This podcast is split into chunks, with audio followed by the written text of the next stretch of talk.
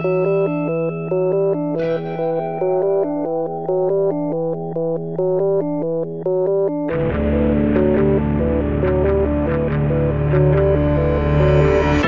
e bentornati su Easy Apple, questa è la puntata numero 270, altro numero tondo e come nelle precedenti 269 o forse anche 270 considerando la zero, io sono Luca Zorzi. E io Federico Travaini. Ma a differenza Ma... delle altre 270 puntate, cosa succede? Ora tu sei vecchio. è vero, è vero. Perché sei arrivato al quarto di secolo e quindi niente, sei quasi sulla via della decaduta, giusto? Più di là che di qua, sì, sì. Più di, sei più di là che di qua, sì.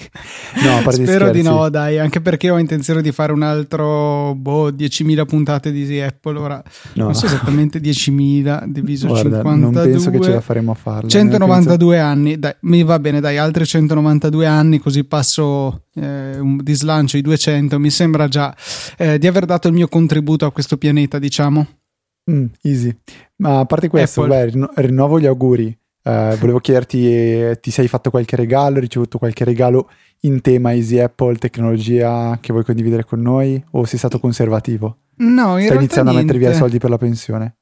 Esatto, quello uno. e seconda cosa, sono sempre lì che aspetto un nuovo Mac, per cui eh, diciamo che sto tenendo da parte i soldi per i costosissimi upgrade che Apple ci farà pagare. Per cui niente, per adesso li lascio lì a fare la muffa, visto che di interessi non se ne parla, e per cui per ora non mi sono neanche regalato niente. Quindi anche per quanto riguarda il Prime Day di Amazon hai sei stato con, anche qua sul risparmio? O sì, no, io non ho preso niente. Mio fratello ha preso un SSD perché gli era morto il suo del fisso, ma era un acquisto già in previsione che era stato ritardato col Prime Day. E, niente, mi sono limitato a truffare Amazon eh, facendo un regalo incrociato di un buono da 25 euro eh, okay. con Maurizio perché ci davano 5 euro a testa nell'operazione. Per cui niente di che. Ok, ok, ok. Io so anche sono stato molto conservativo, in realtà uh, non ho avuto tantissimo tempo per guardare le offerte, ho seguito un po' il canale di Maurizio su, su Telegram e ho visto che però era, c'era tanta ciccetta questa, quest'anno a, dif- a differenza dell'anno scorso. Se non altro sono diventato più bravo nell'evitare di comprare cose che in realtà non mi servono e che prenderei solo per sfizio, insomma, perché costano poco. Già l'anno scorso l'avevo fatto con uh, un SSD uh, da 500 giga che ho attualmente nel mio Mac, ma insomma, non è che mi servisse veramente, veramente. A proposito di SSD, c'era un Crucial, mi pare che fosse 750 giga a 150 euro, che mi sembra un prezzo del tutto buono. Sì, questo esatto, l'avevi segnalato anche tu a me in, in privato, però diciamo non, non, avevo necessità, quindi sono riuscito a non spendere niente questa, anche quest'anno. No, l'anno scorso non ricordo, però quest'anno sono riuscito a non spendere niente. Vede, um, ci buttiamo sulle domande sì. perché siamo stati sommersi, non riusciremo neanche a finirle in questa puntata. Molto probabilmente no, però partiamo a bomba. La prima è una, secondo me, delle mail più interessanti che abbiamo ricevuto in questi cinque anni di, di Apple. Ed è una mail di Daniele che ha voluto riallacciarsi al discorso che abbiamo fatto su Spotify ed Apple e la causa che c'è in corso riguardo l'aggiornamento dell'applicazione che non viene approvato e lui ha voluto sottolineare due punti. Il primo è, e tenderò diciamo a riassumerlo però citando parte della mail, dice far concorrenza ad Apple è praticamente impossibile. Farlo in una posizione per definizione obiettivamente anticoncorrenziale rende ancora più disperato il tutto. Perché dice: se è vero che il 30% arriva ad, che arriva ad Apple è sempre esistito, non da sempre Apple è stata presente nel mercato dello streaming musicale. Qui diciamo un po' sì e no, non era proprio nello streaming musicale, però ha sempre avuto uno store di musica. Mm, sì, dice, beh, in realtà non conta, secondo me. No, no, assolutamente, però diciamo più o meno era nel campo della musica, non, non offrendo lo stesso servizio. Quindi dice: è possibile che Apple possa tenere una spada sguainata sopra la testa di tutti gli sviluppatori in maniera così sfacciata? E la seconda riflessione dice invece è riflessione collaterale. Perché riteniamo corretto che non si possa ufficialmente installare nulla su iOS al di fuori dell'App Store, mentre rabbrividiamo al solo pensare che la stessa pratica possa essere estesa in maniera identica a macOS? Nessun utente di computer Apple accetterebbe questa situazione, mentre pare non ci faccia né caldo né freddo rimanere al gioco sui terminali mobili. Eppure le informazioni contenute da un iPhone o da un Mac sono altrettanto preziose e sensibili, e personalmente non vale il discorso su iPhone è sempre stato così, mentre su Mac no. Che ne pensate? Eh, allora, io volevo rispondere esattamente a questa cosa qua. Eh, certo è che secondo me un iPhone si presta meno ad utilizzi così avanzati come invece sono possibili eh, su Mac e, e, quindi è più possibile eh, mettere in gabbia le applicazioni e obbligarle a rispettare una sandbox e non utilizzare API private, mentre insomma col Mac si può fare davvero davvero di tutto. Eh, è vero che i telefoni, i tablet si stanno sempre più evolvendo negli anni, ma onestamente vedo ancora difficile per almeno per il prossimo futuro, il raggiungimento di, dello stesso livello di eh, complessità delle operazioni che facciamo quotidianamente su Mac e che su Mac appunto richiedono la possibilità di avere applicazioni che non debbano necessariamente sottostare a, alle limitazioni imposte dall'App Store e tutto quello che ne consegue.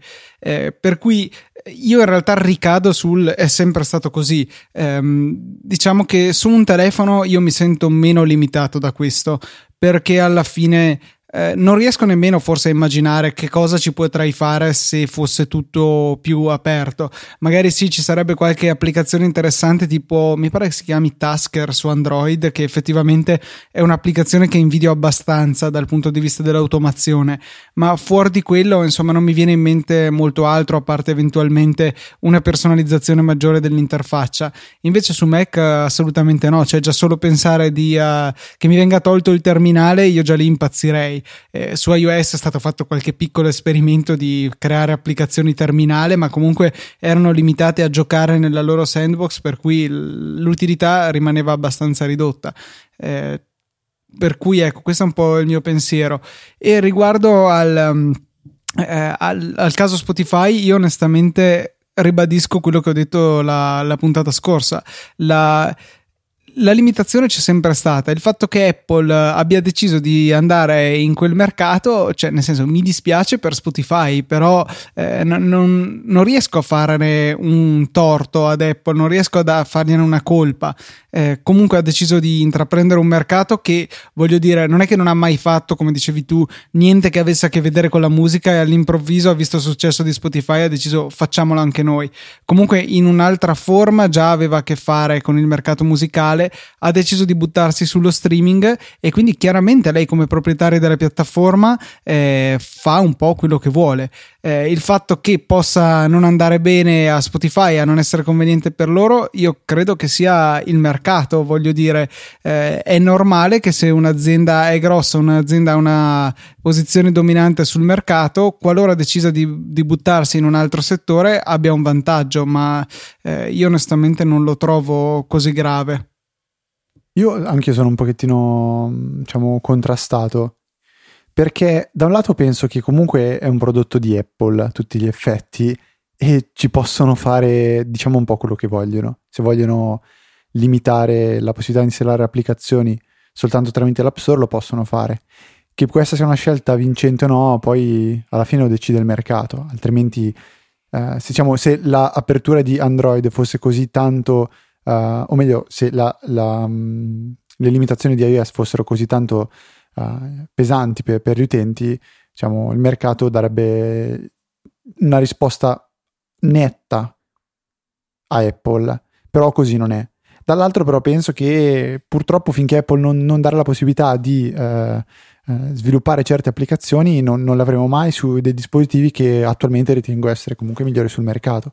Per esempio, proprio in modo banale, io molte funzionalità del NAS non posso, non posso utilizzarle da iOS perché non è possibile, cioè meglio, le applicazioni che mi servirebbero non sono approvate.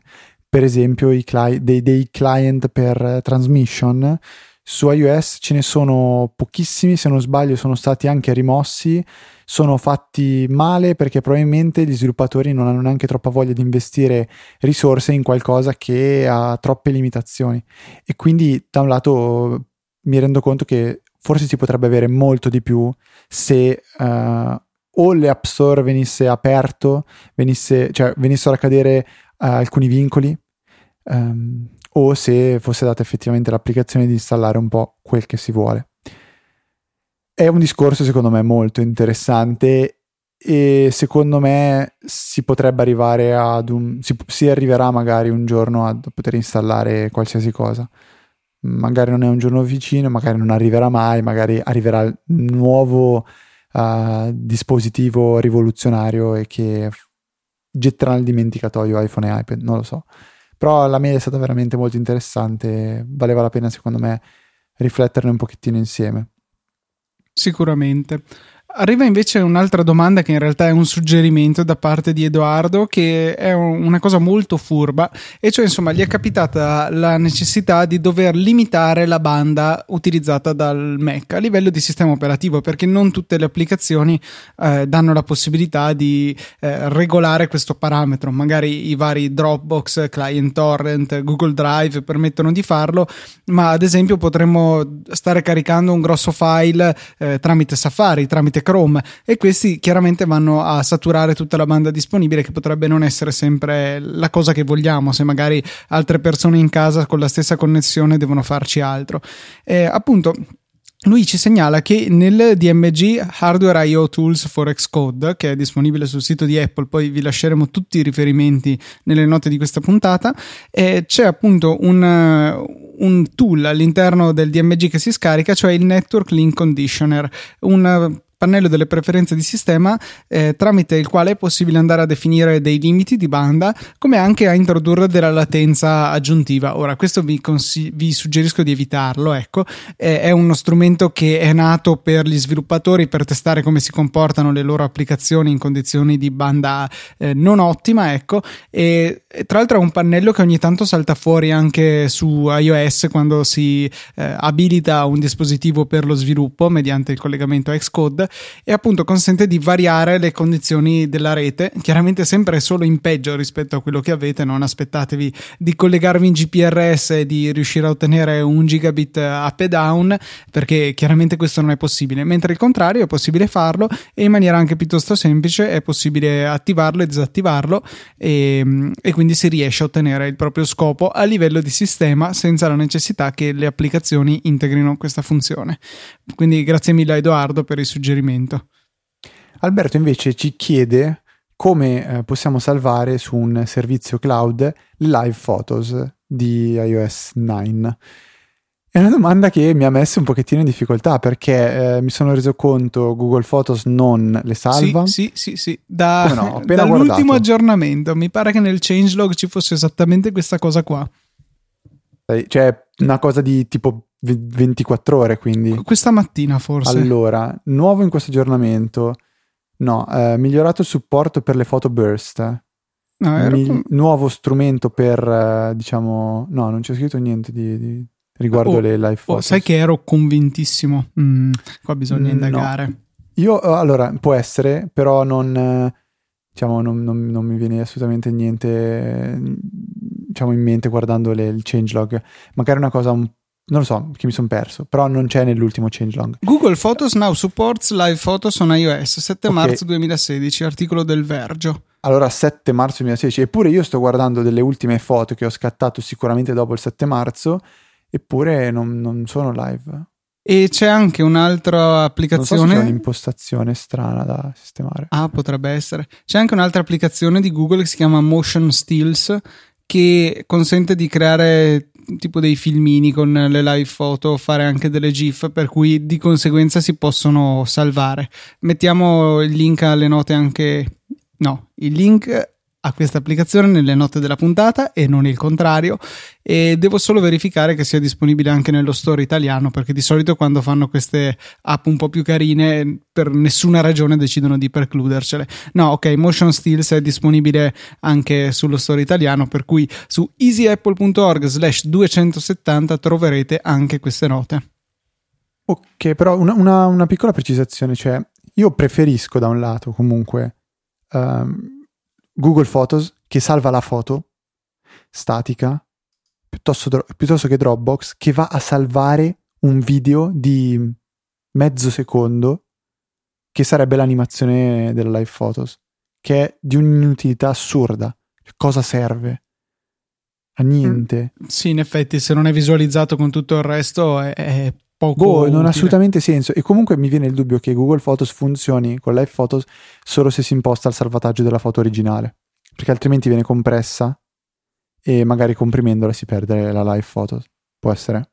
Non ho idea, bisognerebbe leggere cosa c'era scritto su quell'articolo del Vergio, di cui io effettivamente avevo ricordi, a quanto pare è più vecchio eh, di quanto sembri. Oh, la... Io ti dico, ho provato e non, attualmente non me le salva le foto.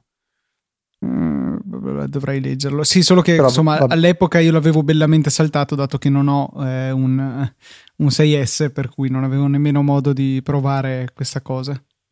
Ok, però il buon Luca ci ha dato una soluzione con Motion Steels, che sto aggiungendo le note della puntata. Abbiamo poi altre due domande, vediamo di rispondere rapidamente anche a queste e poi di passare al, a un follow up, giustamente, quindi ci siete ancora voi nel follow up.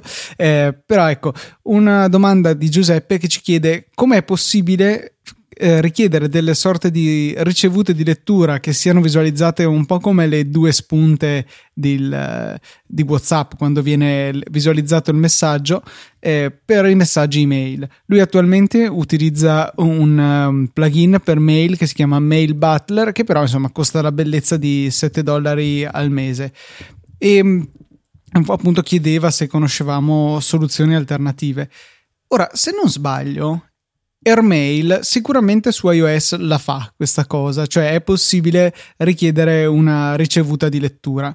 Eh, o meglio, come funziona questa cosa? Viene inserita un'immagine un pixel per un pixel trasparente dentro nell'email e l'URL di questa immagine è univoco per quel messaggio, per cui quando questa immagine che in realtà risiede sui server di Airmail viene caricata, in automatico ci viene inviata una notifica che indica che il, l'utente ha aperto la mail, quindi ha caricato l'immagine e essendo appunto come dicevo univoca per lui eh, è stata proprio la mail che abbiamo inviato noi.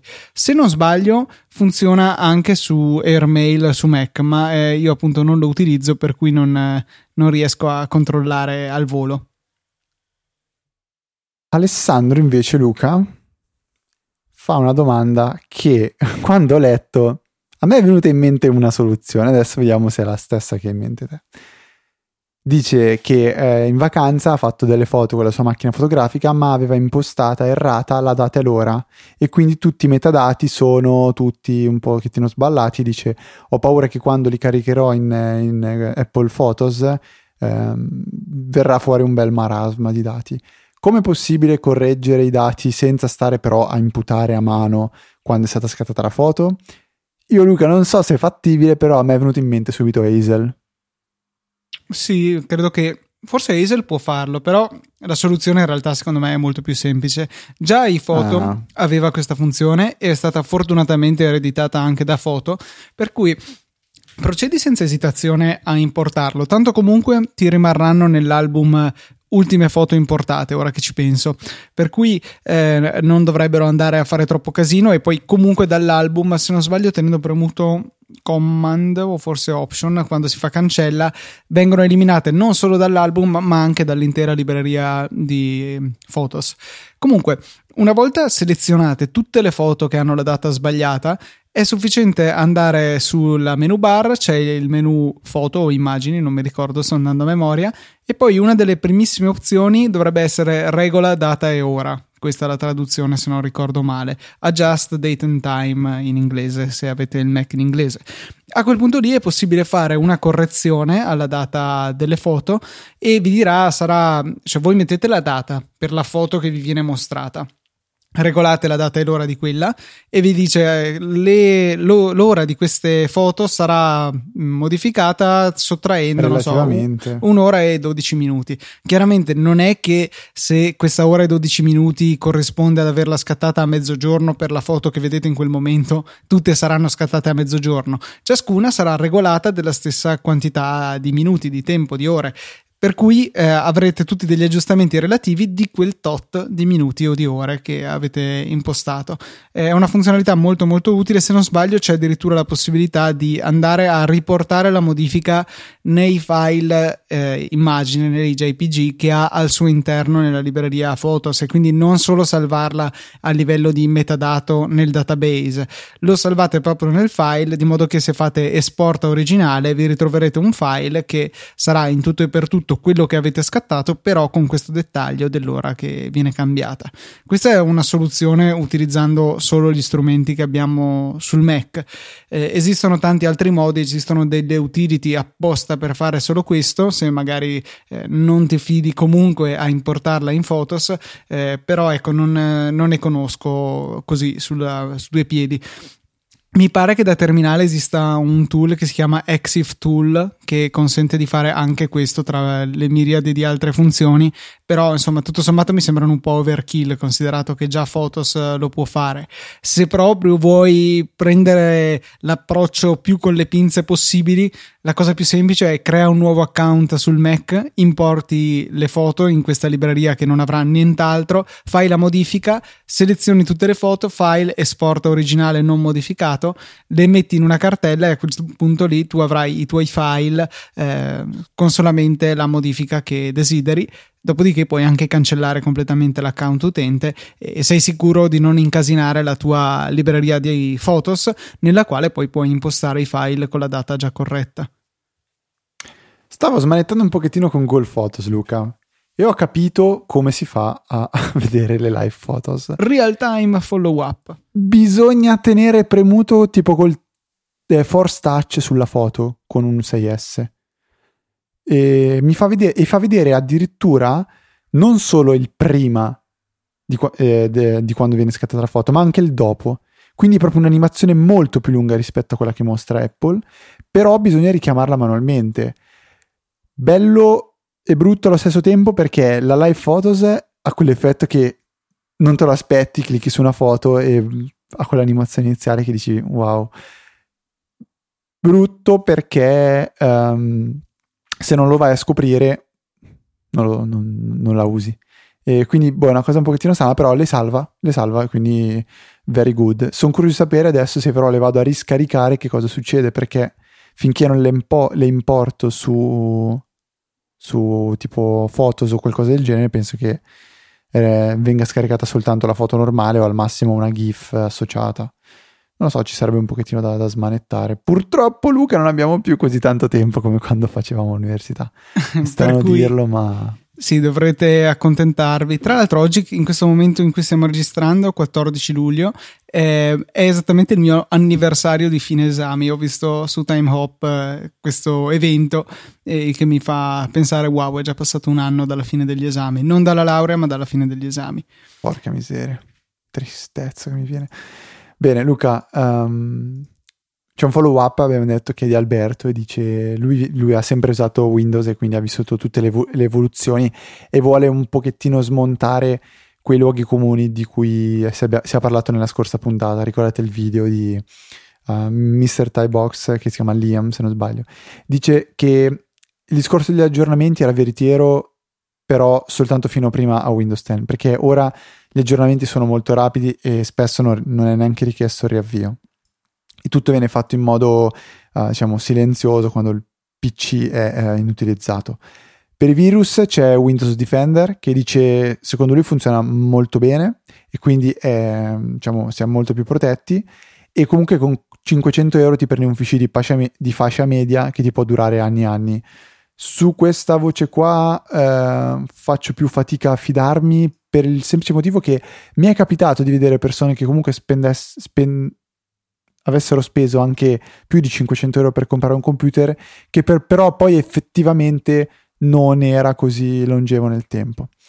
E l'ultima eh, nota, diciamo che questa era spesso veniva la leggevo su Facebook sotto forma di pubblicità, ovvero verrà rilasciata a breve una, un aggiornamento per Windows 10, che è l'anniversary update, che tra le varie funzionalità includerà anche una, so- una sorta di sottosistema Unix con il terminale Bash bisognerà vedere fino a che punto i due sistemi però potranno interagire, dice Alberto. Luca, allora, qualcosa da aggiungere? parto dal fondo. Riguardo questa cosa del, dell'integrazione con Unix, avevo visto un tweet che forse mi rimandava un articolo scritto da Microsoft stessa, in cui facevano vedere Unity, l'interfaccia grafica utilizzata da Ubuntu, in esecuzione su Windows 10. Per cui eh, è abbastanza eh, completa ecco, questa integrazione che hanno, eh, che hanno, creato e questo mi piace molto sicuramente rende più vivibile per me un, un, utilizzo di Windows 10 cosa che però non ho al lavoro per cui eh, niente al lavoro sono fermo a Windows 7 e, ehm, benissimo la questione di aggiornamenti effettivamente è vero eh, rimane sempre qualche impuntamento incomprensibile, ma non possiamo dire che il Mac App Store sia esente da questi problemi durante gli aggiornamenti. Complessivamente, secondo me, Windows 10 è un bel passo avanti. Ehm, e però comunque il fatto che sia in ogni caso necessario un antivirus per l'utente normale, perché io sono convinto che io, te, Fede e Alberto sicuramente. Potremmo tranquillamente starcene senza un antivirus su Windows, semplicemente stando attenti a quello che facciamo, salvo, oh vabbè, arriviamo sul sito della BBC che in quel momento sta mostrando una pubblicità che contiene un malware perché per qualche ragione sono riusciti a farlo arrivare fin lassù, ok, questo è un caso sfortunato, però nel 90% dei casi, 99, potremmo tranquillamente stare senza. L'utente medio non è così. L'utente medio va a cercarsi i film in streaming, trova gli enormi pulsanti download oppure le pubblicità. Per vedere questo video è necessario scaricare il plugin eh, Ti Crypto il computer e cliccano sul pulsante di download. Per cui l'utente medio non è in grado di sopravvivere senza un antivirus e deve subirsi le perdite prestazionali che ne conseguono. Windows Defender è vero, lo consiglio anch'io a tutti gli amici con Windows, è un po' meglio per cui essendo eh, integrato nel sistema operativo tende a essere un po' meno pesante e però comunque c'è la necessità di questo genere di programma per uh, l'utente medio. Sul fatto che con 500 euro si prenda un PC di fascia media, probabilmente sono d'accordo per un fisso. I portatili purtroppo sono di qualità abbastanza scadente. Sarò, mi fa piacere essere smentito se c'è qualche esempio migliore, ma mediamente si trovano delle porcherie che, che ho visto in giro con i miei stessi occhi, insomma. Eh, e poi torniamo a, secondo me a quello che è il motivo fondamentale. Io utilizzo OS X, utilizzo un Mac perché mi ci trovo meglio, al di là di tutti i dati oggettivi. Secondo me c'è un componente di soggettività che eh, non va sottovalutata. Eh, io mi sento veramente a casa con questo sistema operativo. Ho una, un'integrazione, e torno sempre lì, con il terminale che è veramente nativa. È un sistema operativo Unix-like e, e si sente, è Unix poi alla fine e ci sono tutte quelle applicazioni che su Windows non esistono. Eh, un, parlo di Keyboard Maestro, parlo di Hazel, giusto per citare la solita triade magica. Questi sono programmi che magari hanno qualche equivalente simile, ad esempio Auto Hotkey che avevi citato tu, ma che non sono. Mamma mia, che programma! Ma non sono allo stesso livello per facilità d'uso e, e richiedono comunque un, un modo di interazione diverso eh, senza contare tante altre caratteristiche che continuano a farmi preferire OS X. Questo non per dire che Windows non abbia fatto grandi passi avanti nel tempo, assolutamente non è così e Windows 10 ne è la prova, salvo un approccio molto flessibile alla privacy, chiamiamolo così, e una leggera tendenza a ficcarlo giù per la gola anche a chi non lo voleva. Eh, esemplare il fatto che fino a qualche tempo fa eh, ti saltava fuori la finestra ehi c'è Windows 10, dicevi ok non lo voglio. E la finestra dopo un po' risaltava fuori e avanti, fino a quando Microsoft ha pensato bene di fare in modo che eh, se tu cliccavi X voleva evidentemente dire che volevi Windows 10 e ti ritrovavi il computer aggiornato. Eh, per cui eh, Windows ha fatto dei passi avanti, io continuo a preferire OS X, ma 10 a 1, assolutamente. Credo che sarebbe più probabile che mi mettessi a usare un telefono con Android che un computer con Windows. Wow. No, beh, è vero, quella componente secondo me è quella che comunque fa la differenza.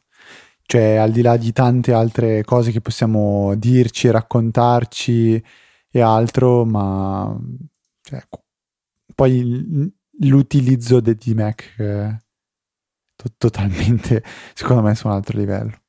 E io lo dico spesso a lavoro quando si parla di mi dico sempre tu sei il mago del computer, queste cose qua, spesso dico io non sto scherzando, ma di, se avessi a disposizione un Mac sarei penso 5 volte più efficiente perché mi sento metti il beep che vuoi però il concetto è mi sento fottutamente castrato con Windows in tantissimi aspetti è fastidioso anche soltanto la gestione delle finestre anche soltanto il fatto di non poter avere la panoramica tipo mission control di che cosa ho aperto. Sto parlando di Windows 7, però le aziende girano ancora su Windows 7 e se va bene. operativo. se va be- no, beh, penso di sì, XP comunque non è più Sai quanti che ne vedo in giro con XP? Porca miseria, sì. Vabbè, io fortunatamente non ne sto vedendo più praticamente, però ci sono tante cose che veramente mi limitano e per esempio, cioè, se non avessi auto hotkey, ecco, sarei allora con Mac 10 volte più efficiente. Auto hotkey lo sto usando per ricrearmi anche ciò che ho su, su, su Mac e che su Windows ho. Banalmente, la possibilità di cercare su Google che mi offre Alfred su Mac, l'ho ricreata con auto hotkey. È una scorciatoia che mi apre un pop-up in cui vado a digitare una ricerca, una delle parole chiave e viene fatta automaticamente una ricerca su Google. Però è una cosa infinitesimamente piccola rispetto a ciò che mi dà Alfred.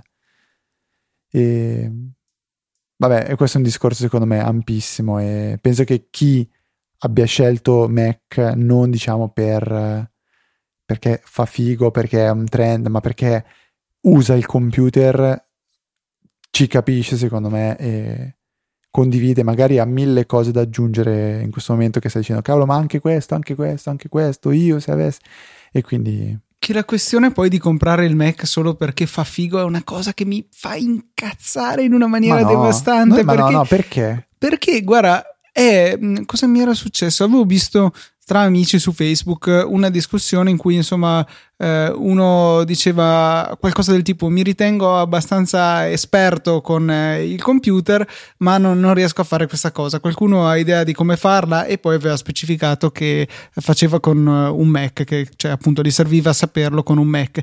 È arrivato un amico di questo qua che io non conoscevo a dirgli eh boh esperto e Mac nella stessa parola non si può vedere eh, per cui sono queste cose qua che a me fanno veramente arrabbiare perché eh, credo che se questa persona che ha sparato questo commento avesse a che fare con eh, un buon numero degli ascoltatori di Easy Apple che utilizzano Mac, credo che ricambierebbe idea, voglio dire, di esperti ne abbiamo molti all'ascolto e, e tutto sommato mi ci petto anch'io, per cui eh, sparare a zero così sulla gente solo per una convinzione di, così acquisita per chissà quale luogo comune no, ma, non mi piace granché. Uh, no, aspetta, aspetta, cioè non stavo dicendo che spesso vengono fatte queste accuse qua, stavo dicendo proprio che a volte comunque l'acquisto del Mac o dell'iPhone lo si fa non perché si pensa sia il dispositivo migliore, ma un po' perché è quello che va di moda e comunque questa è una cosa abbastanza innegabile, cioè sì, è un sì, po' tipo cioè, il classico sicuro. Mac da rimorchio. Cioè, non, non so. ha funzionato sta cosa. No, non lo so. No, no, no, vabbè, per noi Luca non penso possa funzionare. Però, cioè, si siamo capiti in che senso il Mac da rimorchio. non più di tanto, direi di andare Poi in fuori onda ti spiego cosa intendo. No, nel senso, magari c'è la bella ragazza così che eh, la vedo un po' più col Mac che, co- che con um, il computer Windows un po' um, trasandato, no? Boh, non è detto, anzi, non Cioè, credo. io spesso, spesso comunque, cioè, fa un po' anche. Guardi troppa televisione, Fede? No, no, aspetta, aspetta, adesso a parte gli scherzi, tornando seri è un po' una cosa che secondo me fa appeal. Cioè, se vedi uno col Mac, secondo me fa un effetto diverso da uno che ha il portatile della Vaio, non lo so, dell'HP. No, non, non, non è, no, sto dicendo una cosa assolutamente... Mm. Non ti ci ritrovi? No, secondo, no cioè, io un po' la vedo così. No, cioè, no. è razzismo al contrario il tuo, Fede. Cioè, dov'è che vedi, anche nella, nell'azienda in cui lavoro io, i Mac li vedo soltanto negli uffici che hanno un certo, cioè che sono curati perché comunque anche lì il Mac fa la sua figura. Cioè, fa, fa Però stai dando un po' ragione a, a quello, quello, di prima no, che no, io stavo eh, criticando. Ma, no, no, no, no, non sto dicendo che comunque è un computer limitato a quello, che è solo quello, ma ha anche questa caratteristica. Ok, cioè, allora è un po' più di d'accordo. moda. Cioè, capisci? È un computer un po' più anche curato esteticamente, che è un marchio che si identifica non soltanto con qualcosa che magari funziona, ma anche con qualcosa di, di bello, di curato. Non so se mi, mi spiego. Cioè, è presente i portati della ThinkPad? Sì, Ecco, metti, sì. metti, metti, di fianco un MacBook e un computer della ThinkPad. Sì, eh, Lasciamo stare che i prezzi sono completamente diversi. Stai dicendo praticamente l'equivalente di un uh, computer della Mac, eh? sono Vabbè. Lenovo. Vabbè. Ah, ok, scusami, va bene. Eh, non lo so. bene. Fede, su che iOS cacchio ne so io, sai che non, non ci capisco niente di sti cosi. Fede, no dai, andiamo avanti perché Sì, andiamo secondo avanti. me siamo in un vicolo cieco. Non Eh, degeneriamo.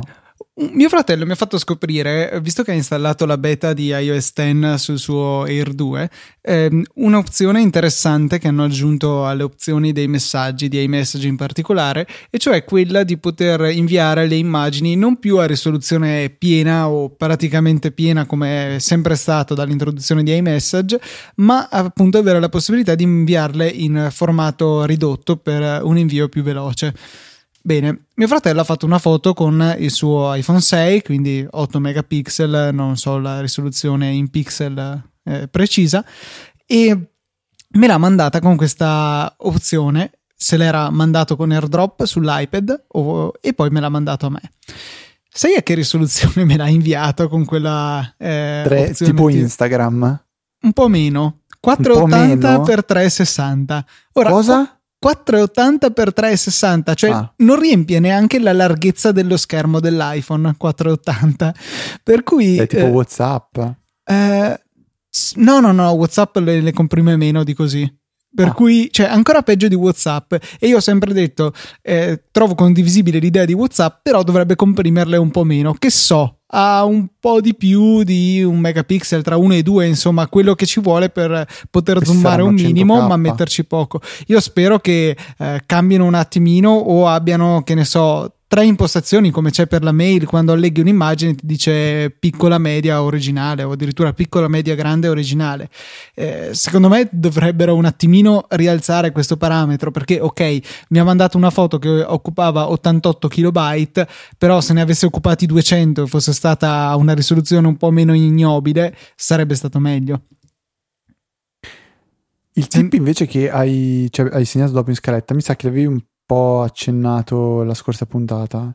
Cioè, so forse se- ne, ne abbiamo parlato, ma non in funzione tip. Ok, quindi boh, io lo- ribadisco ancora una volta perché eh, questo mi è tornato in mente leggendo eh, cose su Pokémon Go, il nuovo gioco che sta facendo impazzire il mondo. Domani esce in Europa. Ah, domani? Ah, non lo sapevo. In Europa sì. Eh, il 15 oggi è mica uscito nel, eh, in Inghilterra, forse può essere? Allora dici che è uscito anche in Italia? No, ho cercato. Ammazzo qualcuno. eh. No, no, non c'è. Vabbè, fatto sta che nella prima versione avevano, per una leggerezza degli sviluppatori, eh, concesso la possibilità sì di eh, fare il login con l'account Google. Peccato che chiedevano i permessi per tutto. Cioè, potevano leggere la vostra posta su Gmail, le vostre foto su Google Photos, insomma, per un errore sono andati con la via facile e invece che richiedere solamente accesso a quello che magari serve, tipo qual è il tuo indirizzo email, come ti chiami, a- avevano richiesto accesso a tutto l'account. Questo è stato da allora corretto, però insomma mi è servito come reminder per ricordarvi ancora una volta che è buona norma di tanto in tanto farvi un giretto sui vostri account principali, quindi ad esempio Google, Facebook e Twitter, eh, per appunto quei servizi che vi consentono di fare il login su siti di terze parti. Eh, possiamo in tanti siti tipo Pokémon Go fare l'accesso con l'account Google o l'account Facebook o Twitter per eh, postare dei commenti sui siti.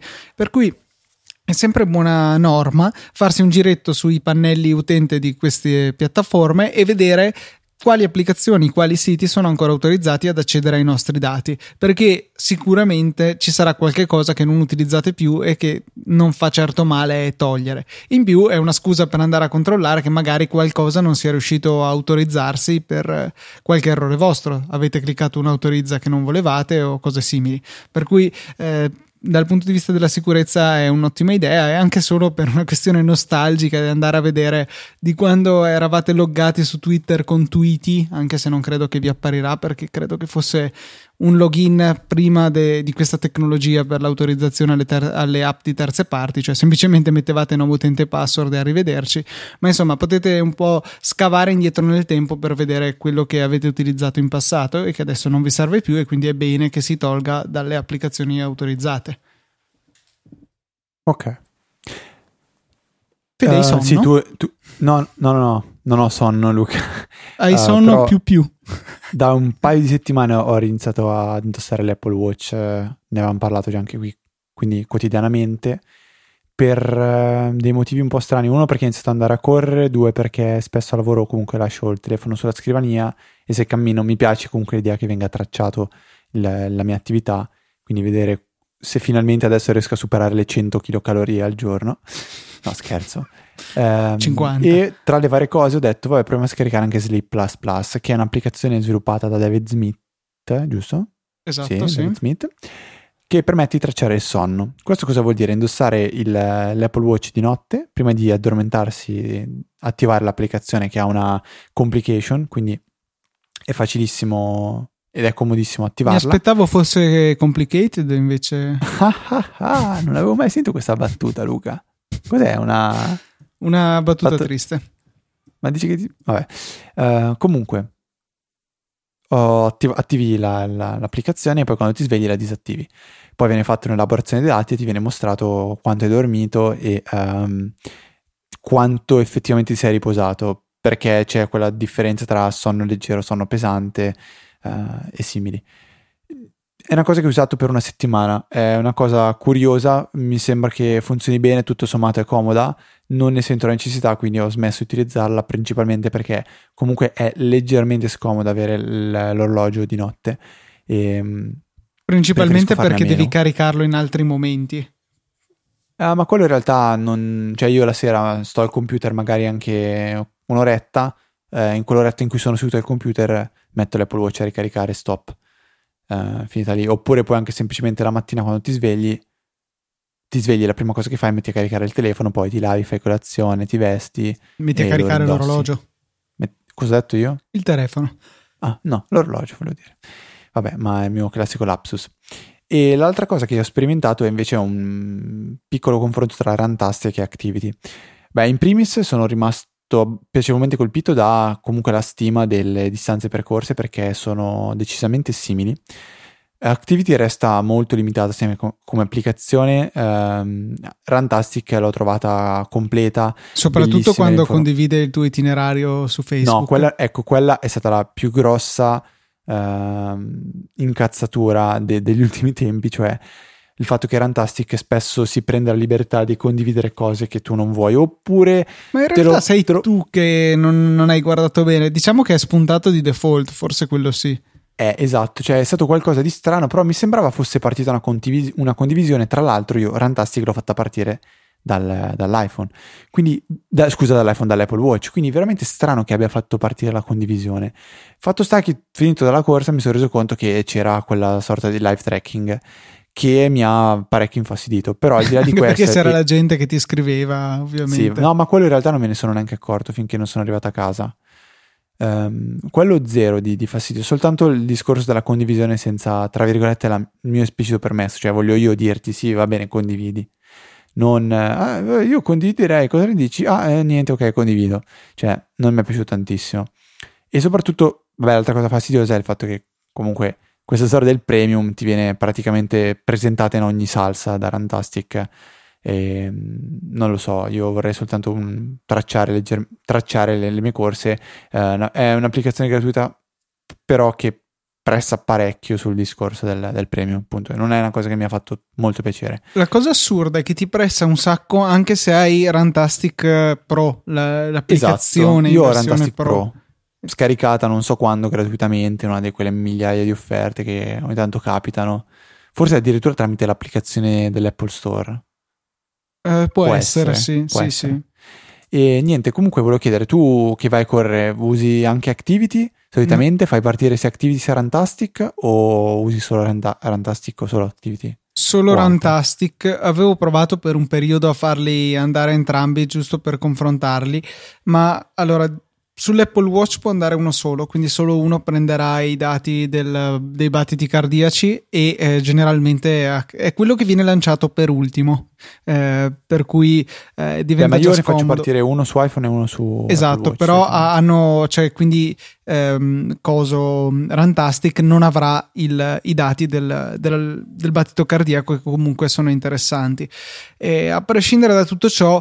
Davvero? L- sì, eh, non, oh, non li può avere perché eh, il lettore lo sta già occupando Activity. Activity. Ah, okay. Poi ti ritrovi le calorie segnate doppie sul, sull'applicazione ah, Health sì, sì, sì, e, e, poi comunque io preferisco la visualizzazione che ha Rantastic dove tu puoi andare a guardarti la mappa. Qui sono andato più veloce qua sono andato più lento i battiti sono stati così. Insomma è molto più ricco di informazioni eh, e non, diciamo, non compensa eh, la maggiore immediatezza che possiamo avere magari nel far partire Activity su, sull'Apple Watch. Io credo che comunque Rantastic valga la pena di essere utilizzato. Eh, se si vuole fargli leggere a lui, a Rantastic, i dati del sensore del battito cardiaco, è necessario farlo partire da Apple Watch e terminare l'attività da Apple Watch. Se la, si, se la si, blocca dal telefono, ti viene proprio un avviso: attenzione, perderai i dati del battito cardiaco. Eh, e credo... devi portarti il telefono per avere il GPS, tra l'altro. Sì, sì, beh, ma quello io me lo porto sempre comunque per la musica. Mm. Per cui... Io, guarda, ti, ti, ti, giro un consiglio, tra l'altro, a proposito di questo, che mi è stato a sua volta uh, dato tramite Twitter, sto temporeggiando palesemente, da Luca, Luca Milanese. E praticamente si chiama Flip Belt ed è una fascia elastica che si indossa sulla vita e eh, ha delle tasche. Quindi è una sorta di marsupio, però è una, è una, una fascia da indossare intorno alla vita e si può portare, può portare, con sé l'iPhone, il portafoglio, le chiavi. È veramente molto bella e molto comoda. La trovate anche su Amazon, costa una ventina di euro. Ehm, consigliatissima. Magari anche te, Luca. Fatti il regalo di compleanno. So. no, io vado benissimo con le. In mano. No, in tasca. Ho scoperto che non mi dà nessun fastidio avere l'iPhone in tasca. Unica cosa, lo, io normalmente utilizzo la cover in pelle di Apple, lo trasferisco in una cover di plastica eh, perché la cover di pelle, se corri tanto, eh, si assorbe tutta l'umidità del sudore e non, non, fa un bel effetto. Il bagnato sulla pelle non gli fa assolutamente bene. Eh, fortunatamente l'ho fatto solo una volta e ci avrà messo una settimana o quasi a guarire la, la cover dall'umidità assorbita.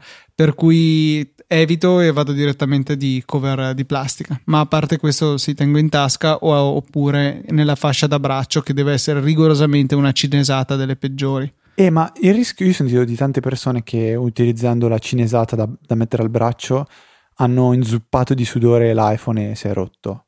No, questo non mi è mai successo. Eh, io ne ho sentite più di, più di una di persone, An- di, cioè persone che corrono, co- corrono, corrono. Boh, ma non anche perché vanno... se ci pensi è appoggiato di schiena contro la, la fascia, eh, il sopra so. e contro la parte trasparente, cioè a meno che uno veramente non produca litri e litri di sudore specificamente dal punto del braccio dove c'è attaccato, mi sembra improbabile. Ecco. Non lo so, non lo so, ti dico soltanto, cioè ti riporto quello che, quello che ho sentito dire da persone che conosco comunque e che, che corrono tanto. Uh, mentre, scu- scusami, è notizia così bomba che leggo adesso, Razer, conosci Razer? Mm, no eh, so- diciamo, società che produce hardware principalmente per il gaming, eh, tastiere, mouse, tappetini, cuffie, ha annunciato una tastiera meccanica per iPad Pro. Metto le note della puntata perché vale la pena dargli un'occhiata. Bella. Sì, sì, tastiera andrò meccanica. sicuramente a vederla dopo. Ehm, Fede, puoi per sì. favore dire al mondo la tua stramaledetta sì. applicazione? L'ho met- tra l'altro l'ho messa io nelle note del, eh, del, appunto di, di Wunderlist. Sì, mi ero dimenticato di metterla, hai fatto bene. E, e, dico, questa magari poi gli dico a Fede che è carina. Apro Twitter e c'eri tu che avevi invaso il mondo Twitter, è Facebook. Bellissima, Prisma. È um, un'applicazione che permette di applicare filtri alle foto. L'ho scoperta grazie a Fabrizio Ronaldo su Twitter. Cioè fa degli effetti stupendi, tipo effetto cartoon, effetto mosaico e mi sono innamorato di quell'applicazione. Tanto tiro fuori il telefono, faccio una foto a caso, applico il filtro e la metto dovunque, la spammo a caso. È fantastica, è gratuita, c'è solo per iOS per adesso, dovrà uscire per Android, ma è wow, cioè è troppo bella Luca secondo me. Sì, è proprio carina. E poi la cosa che mi stupisce è la velocità con cui riesce a elaborare mm, le foto. Insomma, è lentina invece. Boh, insomma, per l'effetto che fa, eh, secondo me è anche rapida. Vabbè, no, però in realtà io proprio volevo segnare solo quello che ci impiega un po' a applicare il filtro. Non è tipo Instagram, però no, è vabbè, diverso. Ok, però fa molto di foto. più. Comunque, nel senso, ci mette molto meno di 5 secondi. E... Eh, sì, sì, sì, ci metterà 2 o 3. Eh, ecco, e per il genere di elaborazioni che fa, secondo me è più che, dovu- più che passabile, ecco. Concludiamo invece con un sondaggio che ho condiviso all'inizio della settimana. Il sondaggio è: hai installato la beta di iOS 10? Il 63% ha detto di no, soltanto il 28% ha detto di sì e il restante ha detto sì, ma su un device secondario. La risposta mia di Luca è io è non ancora, ma questo weekend sono molto tentato di installare iOS 10 sul, sull'iPhone 6 Plus, e, uh, che è il mio iPhone principale, 6S Plus quindi, e uh, principalmente anche per avere WatchOS 3 sul, sul Watch. Luca invece, da quel capito, resta sul sì, ma su un device secondario, cioè l'iPad, giusto? Mm, in realtà rimango sul no e sì, ma su un device secondario di mio fratello è la risposta ci vuole la quarta. Va bene, va bene. Il quarto bene, punto. Ok, è giunto il momento di ringraziare tutte le persone che eh, ci, hanno, ci hanno aiutato in questa settimana, quindi lascio la parola al dottor Zorzi. Ringraziamo tutti coloro che hanno approfittato, magari più di noi, del Prime Day per fare degli acquisti su Amazon, perché se qualcuno l'ha, l'ha fatto, veramente vi ringraziamo, ci aiuta moltissimo. Ricordiamo che eh, appunto se lo volete potete cliccare su qualunque link su Amazon che trovate su easypodcast.it e eh, andare a comprare quello che volete mandandoci una piccola percentuale alle spese di colui il quale vi vende le cose per cui voi non spendete nulla di più e noi ci guadagniamo qualcosina. I donatori di questa settimana sono Riccardo Innocenti e Caterina della settimana scorsa, il cognome non, non riesco proprio, eh, Andrea Cozza, Marcello Marigliano, Manuel Zavata e Carlo Brotini. Grazie mille per il vostro supporto. Colo, costoro hanno deciso di supportarci con donazioni singole o ricorrenti tramite PayPal. Trovate tutti i dettagli nella sezione supportaci del nostro sito e vi ringraziamo veramente se decidete di supportarci in maniera così concreta e diretta. Potete invece contattarci, mandarci mail, segnalazioni o insulti all'indirizzo info.easyapple.org e potete restare con noi tutta la settimana tramite i canali principali che sono quello di Telegram, telegram.me slash eh, easyapple, quello di Twitter all'indirizzo twitter.com slash easy underscore apple, ho avuto un attimo di freeze del cervello eh, potete, potete, mettere un bel pollicione anche sulla pagina di Facebook che trovate all'indirizzo facebook.com slash easypodcast. E anche per questa 270esima puntata è tutto. Un saluto da Federico. Un saluto da Luca. E noi ci sentiamo la settimana prossima con una nuova puntata di Easy Apple